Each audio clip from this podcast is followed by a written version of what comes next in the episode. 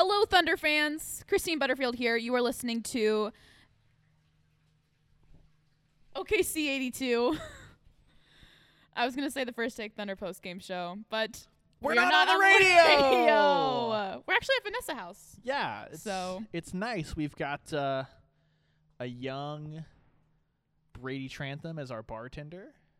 Weird experience, by the way. Very, very fun. Very enjoyable.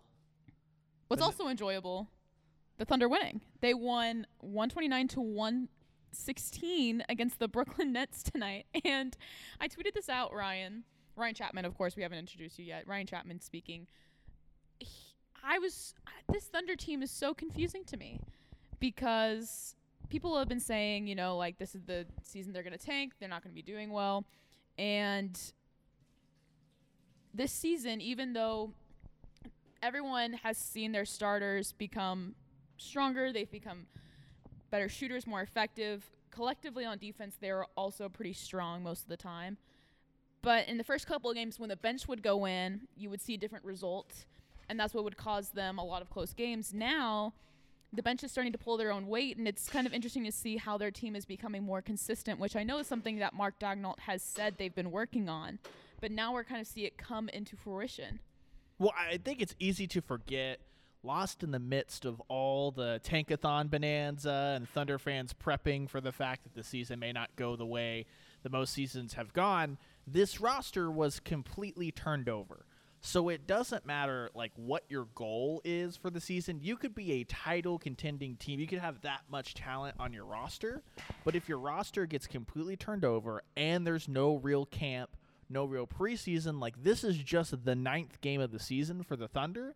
So I think it makes a lot of sense, whether they're winning or losing, that the product's going to look a lot more cohesive, especially with that second unit, because yeah, you talk about Shea Gildas Alexander, Bazley Dort. You know, they've got new guys around them, but but this is kind of the role that, that they were used to playing down the stretch in the bubble, stuff like that. Maybe a little bit easier for those guys to acclimate, but your Isaiah Robies, your Hamidou Diallo, who's no longer just the energy guy as far as defense goes, like he's actually expected to be the guy on the second unit. Like all those people, I think just eh, you know need 10, 15 games to, to come along and it's coming together a little bit quicker than we thought, and and the product, Christine, on the floor, a lot better than everyone expected out of this Thunder team. Hundred percent. They're actually fun to watch when they're all on, which is something I don't think anyone thought was going to happen this season. You know, a lot of people I think were going through the motions, thinking, "Oh, this is gonna be just a really sad season." We've they, you know, as Thunder fans would say, like we've lost a lot of people.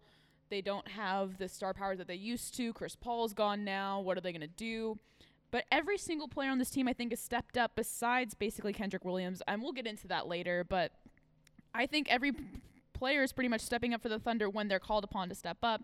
Hamidou Diallo had another great night tonight. He scored 25 points, and he was 10 of 4 from the floor. And Isaiah 10 of Roby- 14. 10 of 14. One of four from three, 10 of 14 from the floor. There we go. And Isaiah Roby also pulling his weight on the bench as well. He was five of seven from the floor and scored 13 points. And of course, you have SGA and Al Horford actually decided to care tonight, which was nice to Which watch. Which I, I told you watching this game, like, you know what happened, right? Al Horford realizes this is a game against the Brooklyn Nets, an actual good basketball team, that there's there's a non zero chance other executives around the league are going to be watching this game. So if I'm Al Horford, I got to show out right now. This is my best chance to get traded. got to show out against the best in, in the in the league. But yeah, I think he's starting to get up there in his age, so he's like, I gotta save up all my energy for the games that are supposed to matter Yeah, and I'm- games I'm that charging. people are supposed to watch, so that people will think I s- am. People will think I'm still relevant in terms of the NBA, but you know he had a really great night. S, um, SGA, obviously, we said before, 11 of 16, and he was just so hot straight out of the beginning. He scored seven straight points for the Thunder, and then Darius Bazley kind of took a little bit of the role onto himself, scored five points, and then uh, didn't score again for the rest of the game. But he did play some pretty good defense on KD going into the second half. First half, it was kind of iffy there, but you can't really blame him when you're going against someone like Kevin Durant. I mean, who can really guard him in the league, anyways? Yeah, I mean, he's uh, Kevin Durant is probably the best just pure scorer we've ever seen in basketball. no pressure going up against that. Um, so look, Mar- Mark Daigneault said before the game, like no one can really guard Kevin Durant. What you can do is you can try to take away the easy stuff and just make life hard on him, make him work. And uh, unfortunately, this is kind of the byproduct of what happened. We've had this conversation with Lu Dort, which is that if you are going to be the defensive stopper, that means you're expending so much energy on the defensive end of the floor that you're curious can you Yeah. be you, You, know can't you can't translate it on both sides. of the yeah like are you gonna have your legs under you all that stuff to, to even you know be a have any impact on the offensive end of the floor. I really think that Bazley just fell victim to that tonight. He had the job of guarding kevin durant. He, he you know he matched his output in the last game there in the first quarter like you said. Then he kind of fell off. I think that that's just uh he was obviously frustrated with some of the stuff. He had one or two fouls that I think Darius Bazley himself would tell you were probably dumb fouls on Durant, send him to the line for easy stuff when he was doing such a good job otherwise. Um, so I, like I, I'm not worried about Bazley, but I, I don't want to get too far into this, Christine, before we like do a a real nice deep dive in SGA's game, especially over these last two games, because not only has he put up huge numbers, he's been really efficient. He's not taken 30 shots to get this. Like, I, what was it? His first game of the year that, um, like he was eight for 20 or something like that. Yeah. You're just like a guy adjusting to having the ball in his hand a lot more, taking bad shots. Well, now. Uh, you kind of pointed this out. He does still at times get lost on his way to the lane. Oh gosh, I mean, there's just a couple plays tonight where he, you could see where he wanted to go, and halfway in getting there, he took his eyes off of where he was heading. What what I mean by that is, you know, he took his eyes off the rim, took his eyes on the shot, and then just put his head down, watch where he was dribbling, and then realized, oh, there's three defenders against me. Oh my god, I have to I have to turn around, and then just decided to start the whole play over again. And I mean, sometimes that works, but when you're getting into that position more and more, which he is, you need to be able to realize where you're at on the floor at all times. Be very consistent with how you see the floor, how you are able to approach the rim, how you're able to be aggressive, but also knowing where everybody else is at on the floor as well. And that's something that's going to take experience, something that's going to take time. And that's something that we're seeing him improve upon from game to game. But it was very clear tonight that there were just a couple times where he just wasn't 100% aware of what was going on around him. sure. But I think, you know, when you get into like the mid season or even the later season, I think he will have a really great vision of everything all at once because he's going to be used to being in that position. And then you'll see him be able to kick the ball out more. You'll see him be even more aggressive getting to the rim and you'll see him have his playmaking ability just skyrocket. Yeah, and and before even starting in the sentence, like I'm not saying you're saying this, but I do think it's unfair to like um, put that expectation on him like right this second. Right, If yeah. you know, you know, just because, like we said, new guys around him plus a brand new head coach, brand new offense. Like I, I don't think even Chris Paul would be able to operate nine games into a you know this situation and be able to just visually know where everyone is on the floor, all of that stuff, because the team's still figuring it out. So I I think for right now, like yes, those are absolutely things he needs to improve on, but He's you still really young. yeah, he's still really young, Yeah. and, and this team is really young. Mark Daigneault as a coach is really like no need to worry or hit the panic button or anything, and obviously not because when he's doing stuff like shooting 11 for 16 for 31 points, getting to the free throw line, seven of eight from the free throw line, like this is the game that people want to see out of SGA over and over and over again. This is two games in a row. This little New York jaunt against the Knicks and the Nets. He's come out, he's been assertive early, he's attacking the rim, he's getting to the rim. And, you know, we've always kind of said he kind of has that herky jerky, you know, disjoint. It's not super smooth. He is just very intelligent as far as knowing the weird contortions he can make with his body and how to create enough sh- space for him to, to get those shots off amongst Oh, the trees yeah. down low. Oh yeah, as the Instagram models would say, he knows his angles. So he knows exactly where to put his body to make sure he's going to be the most successful successful. And that's exactly what you want out of your point guard. You want someone who's very aware of themselves, which he is. Even though like I said before, sometimes he's not as aware of where everybody at is on the floor. Ryan touched on this. That is going to take time and no one's expecting him to be perfect at For that sure, right now. yeah. But what I really loved out of him tonight was his shot selection.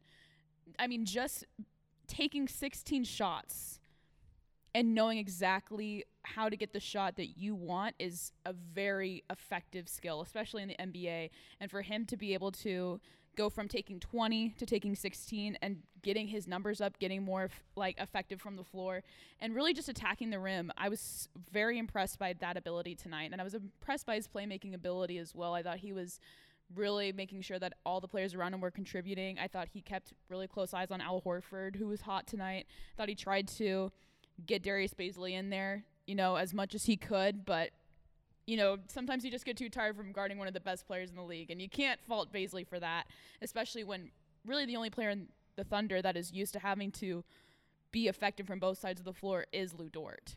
Yeah, That's the only guy I think on the Thunder that has that pressure of, yeah, I mean, defensively you're strong, but got to make some shots offensively as well. So I thought that SGA was the guy that everyone and the Thunder want him to be.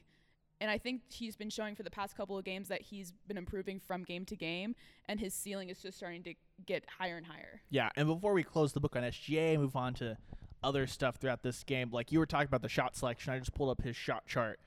Um, he had eight shot attempts from inside the restricted area. Christine, he was seven of eight on those attempts. Like that's what you're you want that at all times. You will take Right. that every single night.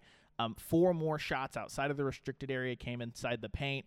Like that's that. That's what he learned from Chris Paul right there, Christine. That is the the mid-range jumper is only inefficient if you're bad at it. And Right. so if you're getting to the rim, if you're shooting threes, like you are spacing the floor, like like you're gonna have defenders on skates because they know you're either gonna take that or you're trying to get to the rack. It's okay to pull up, pop that mid-range jumper there from the from the free throw line, and, and SGA is doing that. So he he's doing a really good job of finding his spot, and it's just um, like I expected him to take a step forward. I didn't expect him to look like this He took in like game nine. He took like three steps forward Yeah. super quick. And again, I don't think anyone was really expecting that. I know I wasn't. I'm sure Jerry Ramsey also was not. So for Jerry Ramsey never expecting Shai Gilgeous-Alexander to do anything good. never expect him to do anything good. And even when he does, find something to criticize him for. So have to applaud him for at least staying consistent in his hatred for SGA. Hey, you got to find your thing. Got to have your gimmick. Gotta have your gimmick. The Thunder are getting rid of one gimmick of theirs, actually. Uh, they used to be really bad in fast break points. Used to be, what, 28th in the league, I believe. Right. and now they're moving on up. They had 21 fast break points tonight, and they had 12 steals and 15 points straight off of turnovers. Right. And when you're having a young team, I think that's something that is an easy fix because that's young guys, people that can push the pace, people that can run the floor, and just be able to get ahead of some of those older players that might not want to run as much, Kevin Durant, and really try to get to the rim as easy as possible and to be able to get those points in when there's not anyone you have to worry about blocking those shots. And so for them to be able to be aggressive defensively, get those steals, and then be able to convert those into points is a huge plus in the Thunder's books. Well, and uh, you know, to be fair to Kevin Durant, he did have a really nice coast to coast sequence there. Uh, yeah, I'm where he's in not. Yeah. But but for the most part, you're right. And this is, I, you know, I've said this before, but I, I just keep going back to this because Sam Presti, you know, has overseen, oversaw, whatever English is hard. Uh, Sam Presti has been the architect of one Thunder rebuild already. The initial version of it um, that, that saw Kevin Durant, Russell Westbrook, James Harden, all those names that we're not allowed to say anymore because Oklahoma City fans run for the hills. But uh, the one of the cornerstones, one of the hallmarks of that really young Thunder team, while they were still trying to figure it out, is they played incredibly fast and they were active defensively, pushing the pace. And like you said, they were fun to watch in transition. You kind of wondered if this team was ever going to embrace that because you'd think with guys like Hamidou Diallo, Shea Gildas Alexander, Bazley, Dort, like they would be at home with all the havoc that Dort, you know, just wreaks on on that defensive end of the floor. You'd think they'd want to and they finally got out and did that tonight which like this is not still not a great team offensively in the half court so why not remove yourself from that situation as much as possible and get those easier fast break points Yeah, Ryan, you touched on the on the offensive half court situation, and I kind of want to talk about this because I feel like the Thunder do one thing well offensively. I mean, besides their great ball movement, which I don't need to go on about because I have before on this podcast, and I do believe that their ball movement is very superior. But they're either strong from behind the arc or they can get points in the paint. I don't believe they can do both effectively at the same time. How much of a problem do you foresee this being for them? i mean i, I don't think it's a huge problem for this roster just because like kind of like we went into in both new orleans games things like that this roster is just not built to dominate down low, like on the on the glass or anything Right. like that. Like a, they get a ton of points in the paint off of their guards driving to to the paint, or you know, um, I think it was SGA. You know, found Roby just hanging out of the dunker spot. and, You know, just playing smart basketball. So like, yeah. because even Roby, who was a really great story these past couple of games, he's an undersized big. Al Horford's not really a traditional center. He was kind of on the forefront of that stretch five, you know. And then you have type of Darius movement. Yeah, Bazley, Muscala, small. yeah. Yeah. So I, I, okay, let me rephrase this then. So let's say they're having an off night from behind the arc, and because they have undersized guys down low, they can't really be as effective from the paint either. How big of a problem is that?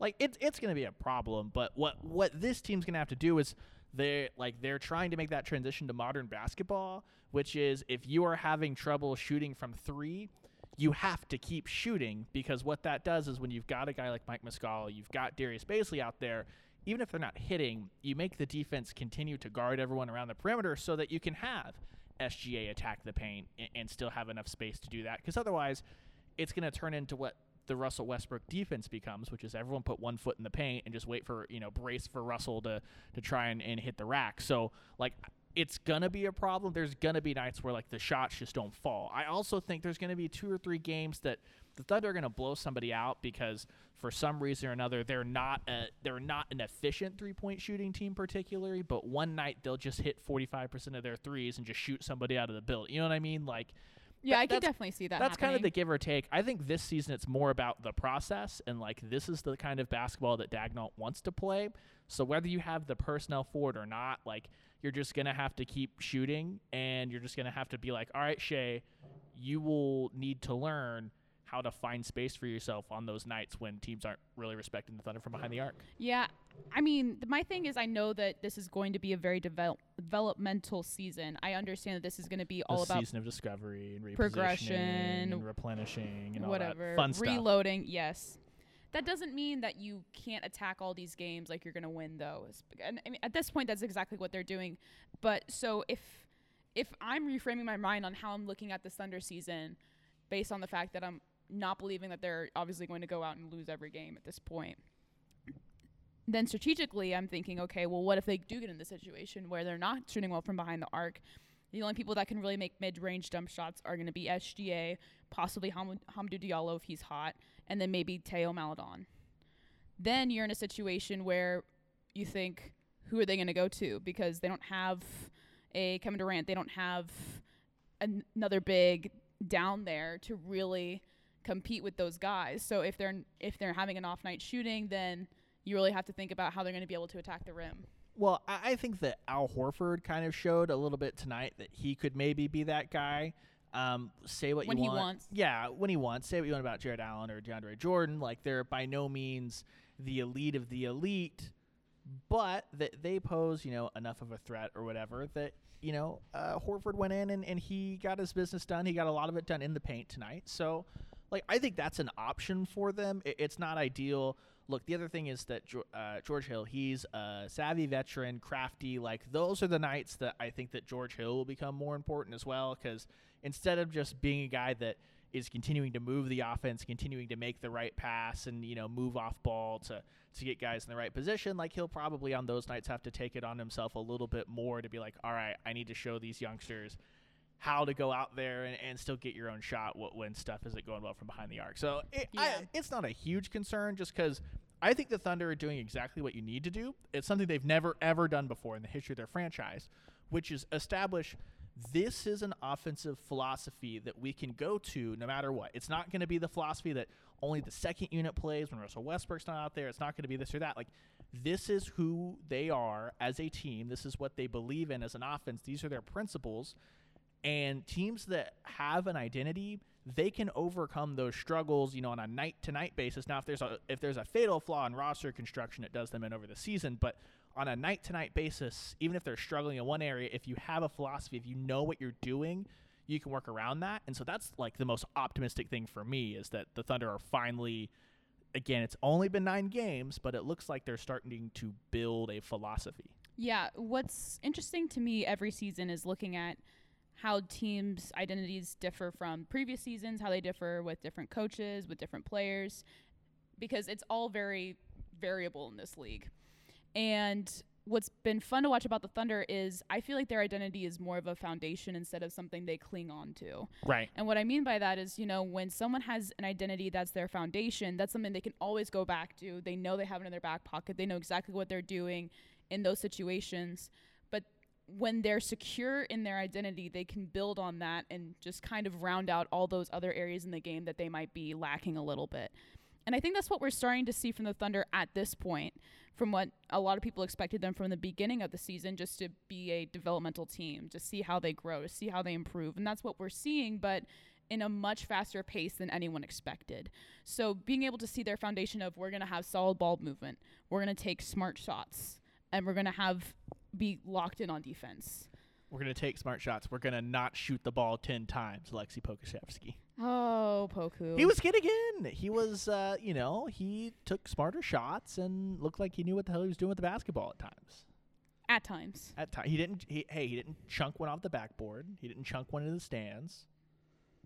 I mean, at this point, that's all you can really hope from from this guy. Well, Frankly, I mean, I'm- yeah. no, I'm not, I'm not saying that in a mean way. I'm just saying that's really all you can hope for is him to like make maybe one, two shots a game and be like, "Good job, Poku." and he doesn't look lost defensively or as lost. He doesn't look lost defensively, but oh my gosh, can we talk? I I kind of made fun of him for this during the game to you and Brady, but yes. there was a moment where he was just calling for the ball and this poor man he he just looked so timid like asking for a pass. Sir. he was kind of like hey hi um i still exist over here. Um i know i'm super tall so you probably see me but i just wanted to remind you that like i'm open. So if you if you want and if you cared um you could pass but maybe not. It's cool. I'm o- but yeah great.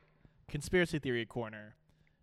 We know that he has a concussion. Did someone like lash out at him at practice and was like, "You have to stop shooting the ball," and like accidentally like make contact with his head, and that's where he got the concussion. And now he's just gun shy. He's just like, "I'm guys, I'm sorry." okay conspiracy theory who do you believe it was then i'm trying I- to, I'm trying to yeah, I mean, like going up and down this roster, like there's not a ton of people that I feel like would you say it's guy. Darius? Ba- I feel like media would say Darius Bazley just because of how sassy he's been. well, I mean, allegedly. allegedly, sassy. Yeah. We wanna- we did see Darius tonight. Um, one of those moments I was talking about where Kevin Durant was, you know, driving to the basket, and Darius kind of just pulled his arm, and and it was that like fatal flaw of like if you're gonna foul him, make sure you get the ball so that it's not an and one opportunity, stuff like that. It ended up just being like an easy layup for Durant. and He just chucked it at the bucket. Maybe Bazley out of frustration just like chucked it, and like Poku happened to be in the way.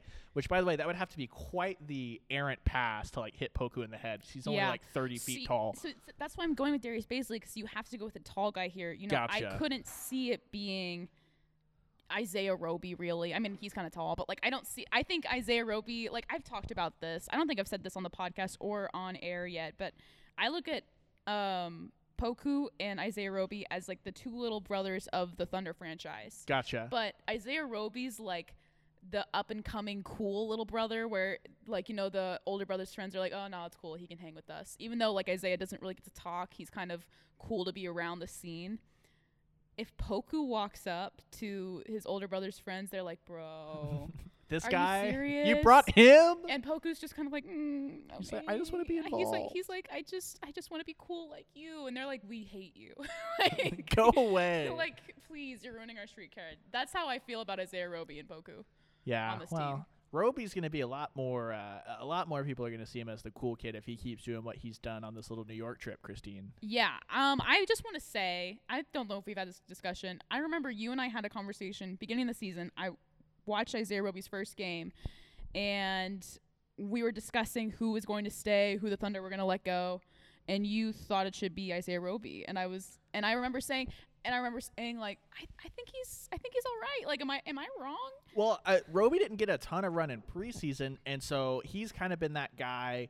I, I think he spent last season with the Oklahoma City Blue, so Yeah. I, I just assumed that he wasn't getting run, and if you're not getting run in the preseason, and you've been that last guy, No, which is fair. No, it, Yeah. was, it was a fair point. I just, I little did we know that he wasn't getting run because Daigneault's like, we're keeping this guy in our back pocket. Right. No, because I, I saw like a couple of like glimpses where I thought that he could be pretty good for the team. So I was just thinking, I was like, I don't think this is a bad move by the Thunder to kind of keep him around. And now we're seeing him actually kind of start to I don't want to say explode, but starting to sparkle a little bit off the bench. He he's been looking pretty solid for the past couple of games and.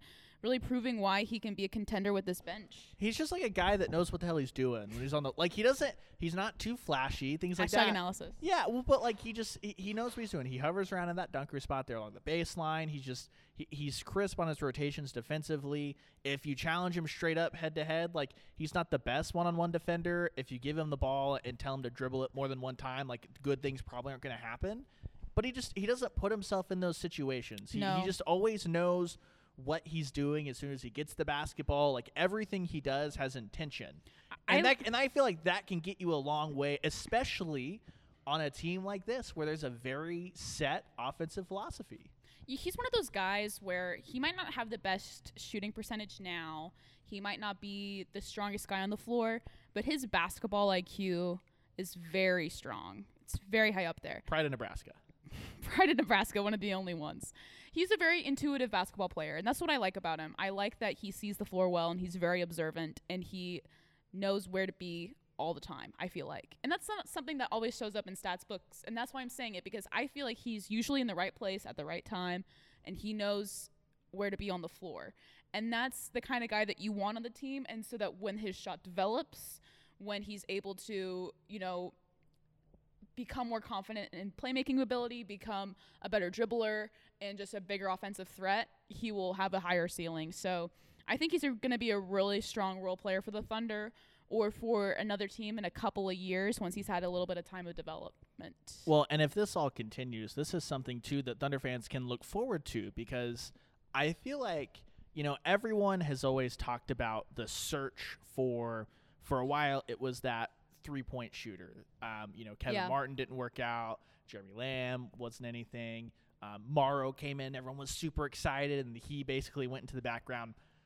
I feel like because the Thunder, if if obviously this can be replicated again, it's only nine games in. We know, we know, but if it can be replicated, like it's easier to identify a role player and plug them into a team when you've got some sort of ball movement, when you've got some sort of idea of how you want to run your offense. If it's if you're not just out there free balling or playing, you Right. know, a bunch, a bunch of ISO basketball, like you're not going to get away from that always. But I, I- think that we're able to see this is why Muscala, you know, able to play a much bigger role. You've got Roby, who's looking nice. You've got, um, you know, Kenrich Williams, who I don't think much of him as far as his future NBA prospects, but Ugh. he's like able to come in and play on this team somewhat. What? Oh, I have so many thoughts about this man. I am And then you've got the emergence of Hamidou Diallo as I could talk about Diallo. I will not talk about Kenrich Williams because Okay. he does nothing productive ever. I think that he's a he does not shoot well. I think he looks confused half the time he's on the floor,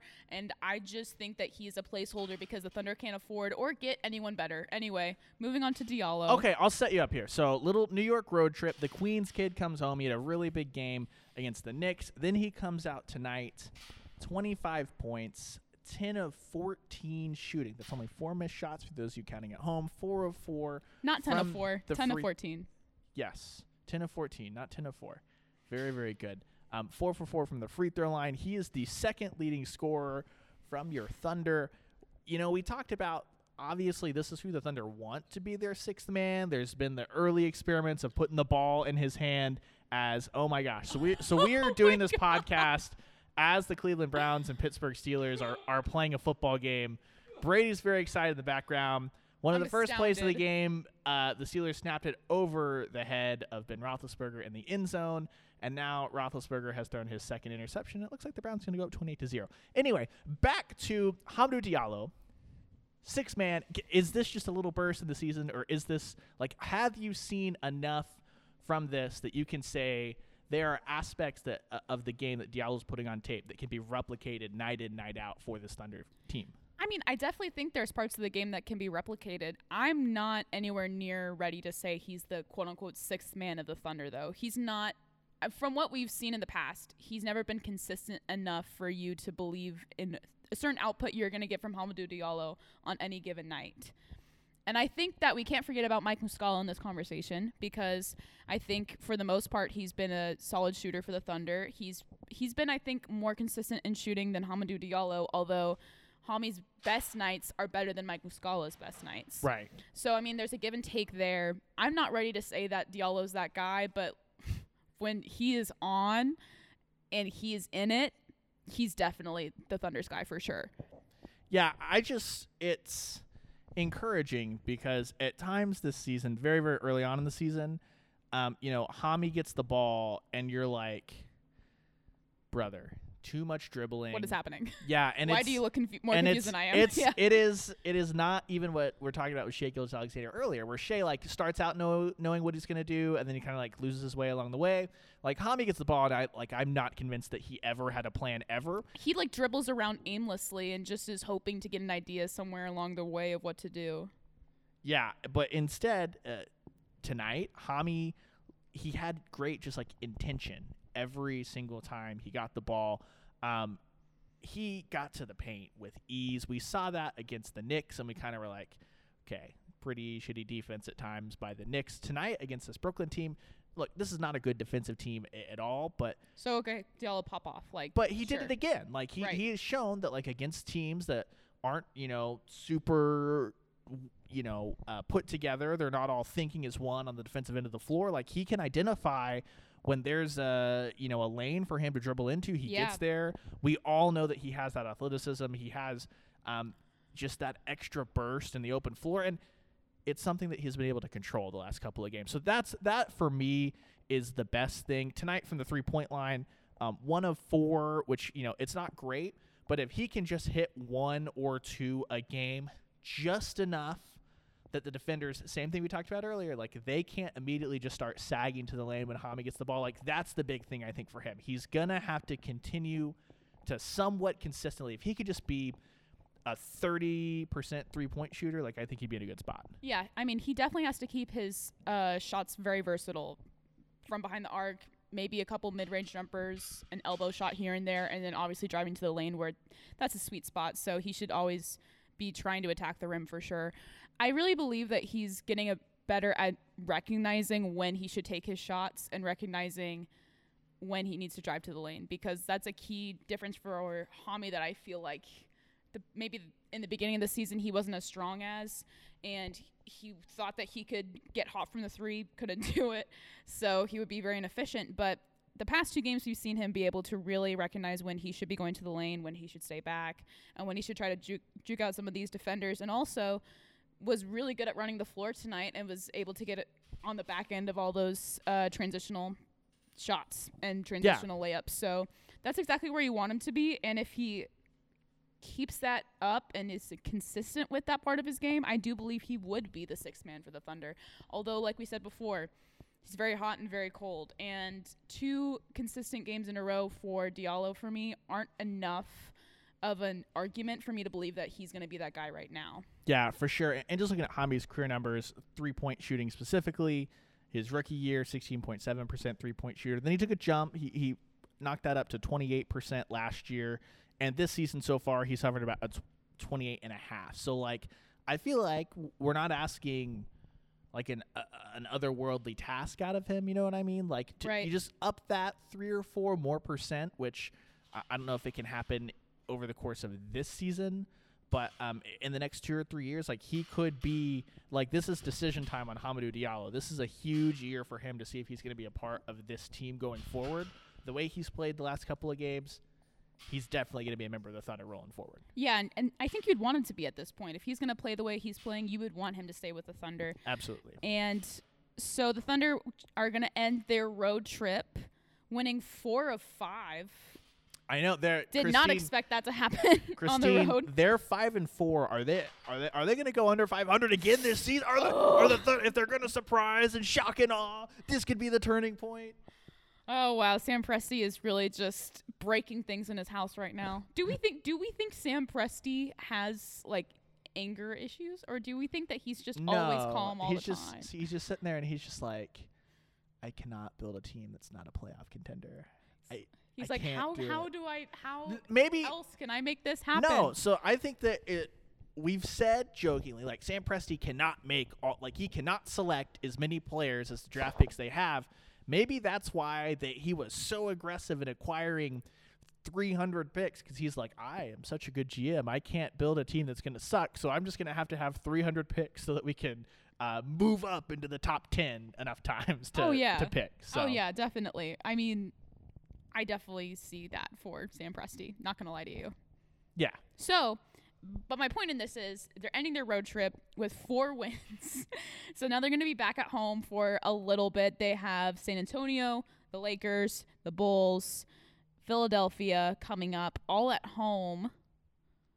What do you what do you see happening? I mean, you can pick a game that you think might be a good one for the Thunder, one that they can steal because these are all pretty strong games besides maybe Chicago, but they've already lost to Chicago twice. So here's the thing. I don't think Sure. anyone's going to play in that Lakers game. Like truly. Cuz of the like the NBA rule like this is not any insider info anything like that. I was like, yeah, the NBA rules as far as like in primetime games, like you can't sit anyone for load management, all that stuff. The Thunder don't have any national televised games. Like if there was ever a game for Anthony Davis and LeBron to just say, "Cool, we're gonna sit this one out. That's our scheduled load management game." Like, why wouldn't it be a Thunder team that's supposed to be awful, all that stuff? So like, I, I'm not sure you're gonna get a full strength Lakers. Do I think the Thunder are still gonna win that game? No. So uh, like, I th- I just think that that game might be a little more intriguing than you had initially thought because the Thunder are showing a lot of fight, and, and I'm not sure you're gonna get a full strength. Um, you know, Lakers team, but I think the San Antonio game and the Chicago games are the two ones that you got to circle. Like of this homestand, if you can split it, go two and two, very very respectable considering that the Lakers and and the 76ers are supposed to be two of the better teams. Ugh, I tried to out Whoa. I tried to outrun the yawn, Christine. I couldn't do it. I, I Yikes. tried, I tried.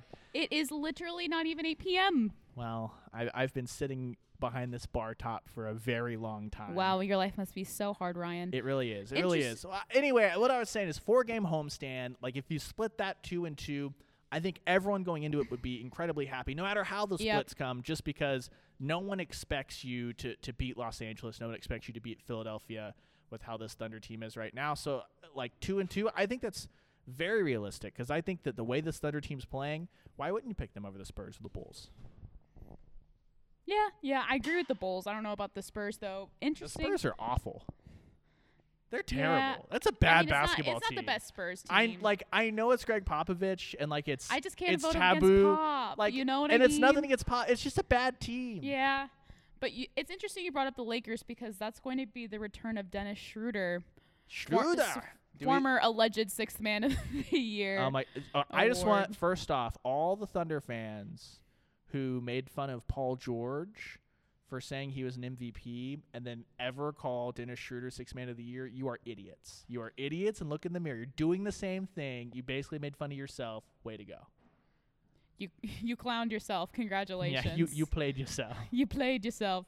But yeah, Dennis Schroeder will be back. So something for a lot of Thunder fans to be excited for because I think that was one of the biggest losses for the Thunder this season. This past season was losing Dennis Schroeder. So You think Schroeder gets a standing O, fake well? standing He's O. he's gonna get a fake standing O. You think he gets a tribute video for his time in Oklahoma City? I can't say I I, do. I think the French has gone soft. I think they're doing a lot. They're doing a lot of tribute videos ever since Yeah. Kevin Durant left. Like everyone gets a tribute video. I think. Uh, I think, I think it's the Steven Adams makes softening- sense. Steven Adams Yeah. makes sense. He was with the team for a very long time. Uh, Dennis Schroeder, though, I'm not. I'm not in on that one.